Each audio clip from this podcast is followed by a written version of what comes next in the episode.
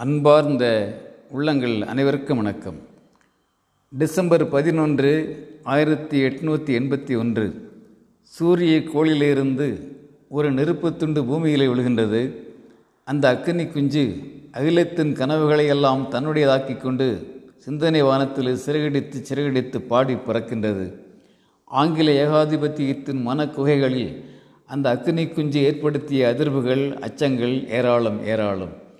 இந்திய பெருநாடு சுதந்திர காற்றை சுவாசிப்பதற்காக மானுட மனங்களை செழுமைப்படுத்திய மாபெரும் வெளிச்சமாக அது உருவெடுக்கின்றது. அந்த மாபெரும் வெளிச்சம்தான் மகாகவி பாரதி. மகாகவியை பற்றி ரத்தன சுருக்கமாக ஒரு இளைஞன் எழுதுகிறான் பாரதி எட்டயபுரத்திலே பிறந்த சிவகாசி. பாரதி எட்டயபுரத்திலே பிறந்த சிவகாசி. அவன் தலை கொதித்த அளவுக்கு அவன் வீட்டில் உலை கொதிக்கவில்லை.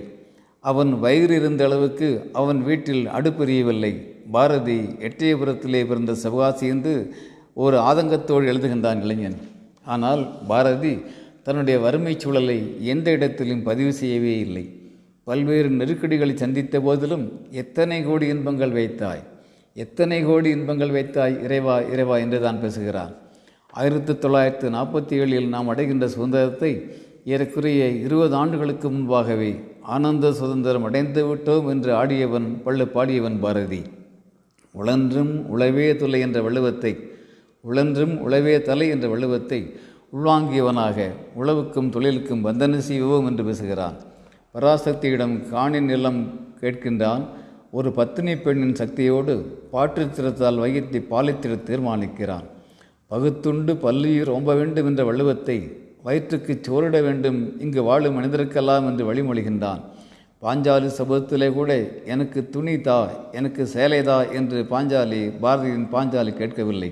மாறாக வையகம் காப்பாய் கண்ணா மணிவண்ணா வையகம் காப்பாய் கண்ணா மணிவண்ணா என்று தான் பாரதியின் பாஞ்சாலி கூறுகின்றாள். அதாவது ஒரு பெண்ணின் மானத்தை காப்பாற்றுவது என்பது வையத்தின் மானத்தை காப்பாற்றுவதற்கு ஒப்பாகும் என்பது பாரதியின் பார்வை. அந்த உயர்ந்த உண்மையை ஓங்கி ஓங்கி பேசுகின்றான் பாரதி. அந்த பேருண்மையை எல்லா காலங்களிலும் எல்லோரும் ஏற்று போற்ற வேண்டும். குறிப்பாக பாலியல் வக்கரங்களும் அக்கிரமங்களும் அதிகமாக அரங்குகின்ற இன்றைய காலகட்டத்தில் நாம் நிறைய யோசிக்க வேண்டும். நாம் எல்லாம் மனிதர்கள்தானா என்கின்ற சிந்தனை நமக்கு மீண்டும் மீண்டும் வந்தாக வேண்டும்.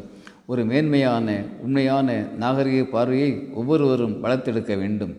மாதர் தம்மை இழிவு செய்யும் மடமையை கொளுத்துவோம் என்று பேசுகின்ற பாரதி அதற்கு மாறாக பெண்மை வாழ்க என்று கூத்திடுவோமடா பெண்மை வாழ்க என்று கூத்திடுவோமடா என்று கூத்தாடி கூத்தாடி மகிழ்கின்றான். பெண்ணை மகளாக சகோதரியாக தாயாக தெய்வமாக பார்க்கிறான் பாரதி. அந்த பார்வை நம்ம ஒவ்வொருவருக்கும் வந்தாக வேண்டும். வையம் வையம் என்ற குரல் பாரதியின் எல்லா பாடல்களிலும் ஒலிப்பதை நாம் உணர்ந்து ஒரு வைய பார்வையை மேற்கொண்டாக வேண்டும். யமன் என்றால் ஆம் யமன் என்றால் எல்லோரும் நடுங்குகின்ற நிலையில் காலா என் காலருகே வாடா உன்னை என் காலால் மிதிக்கிறேன். காலா என் காலருகே வாடா உன்னை என் காலால் மிதிக்கிறேன் என்று கர்ஜித்தவன் பாரதி. மனித மனங்களில் எழுகின்ற ஆம் மனித மனங்களில் எழுகின்ற அத்துணை தெய்ய எண்ணங்களும் மாண்புகளை சிதைக்கின்ற எமன்கள் தான் ஆகவே அந்த யமன்களை சாகடிக்க வேண்டும் என்கின்ற பார்வை பாரதியின் பார்வை. நண்பர்களே ஒவ்வொரு மனிதனும் ஒரு மகத்தான வீணை. வேடிக்கை மனிதராக வீழ்ந்திட யாரும் இங்கே பிறக்கவில்லை என்ற விவேகத்தை நாம் பாரதியிடம் கற்றாக வேண்டும். பாரதியின் கவிதைகள் கட்டுரைகள் வசன மொழிகளை வாழ்க்கை முறைகளை அனைத்தையும் நாம் கற்க வேண்டும். ஓடி விளையாடு பாப்பா என்கின்ற ஒரு பாடலையாவது நம்முடைய குழந்தைகளின் பேச்சிலும் மூச்சிலும் வாழ்க்கையிலும் நம்மால் கற்றுத்தர முடியும் என்று சொன்னால் அப்படி அவர்களை வாழ வைக்க முடியும் என்று சொன்னால் இந்தியா உலகத்துக்கு வழிகாட்டும். அந்த ஆரோக்கியமான சூழல் அமைகிற போது இந்தியா உலகத்தின் கலங்கரை விளக்கமாக மாறியே தீரும். நண்பர்களே பாரதி ஒரு கவிஞன் மாத்திரமல்ல. ஆம் பாரதி ஒரு கவிஞன் மாத்திரமல்ல. பாரதி ஒரு நம்பிக்கை நட்சத்திரம். பாரதி அன்பின் ஊற்று. மொழிப்பற்றை நாட்டுப்பற்றை மானுட மேன்மை ஊற்றிய மாபெரும் சக்தி பாரதி. பாரதியை படிப்போம் பாரதியை போற்றுவோம் பண்புடன் வாழ்வோம். அன்புடன் அரங்க கோபால் இயக்குனர் சிபிஐஏஎஸ் அகாடமி கோவை.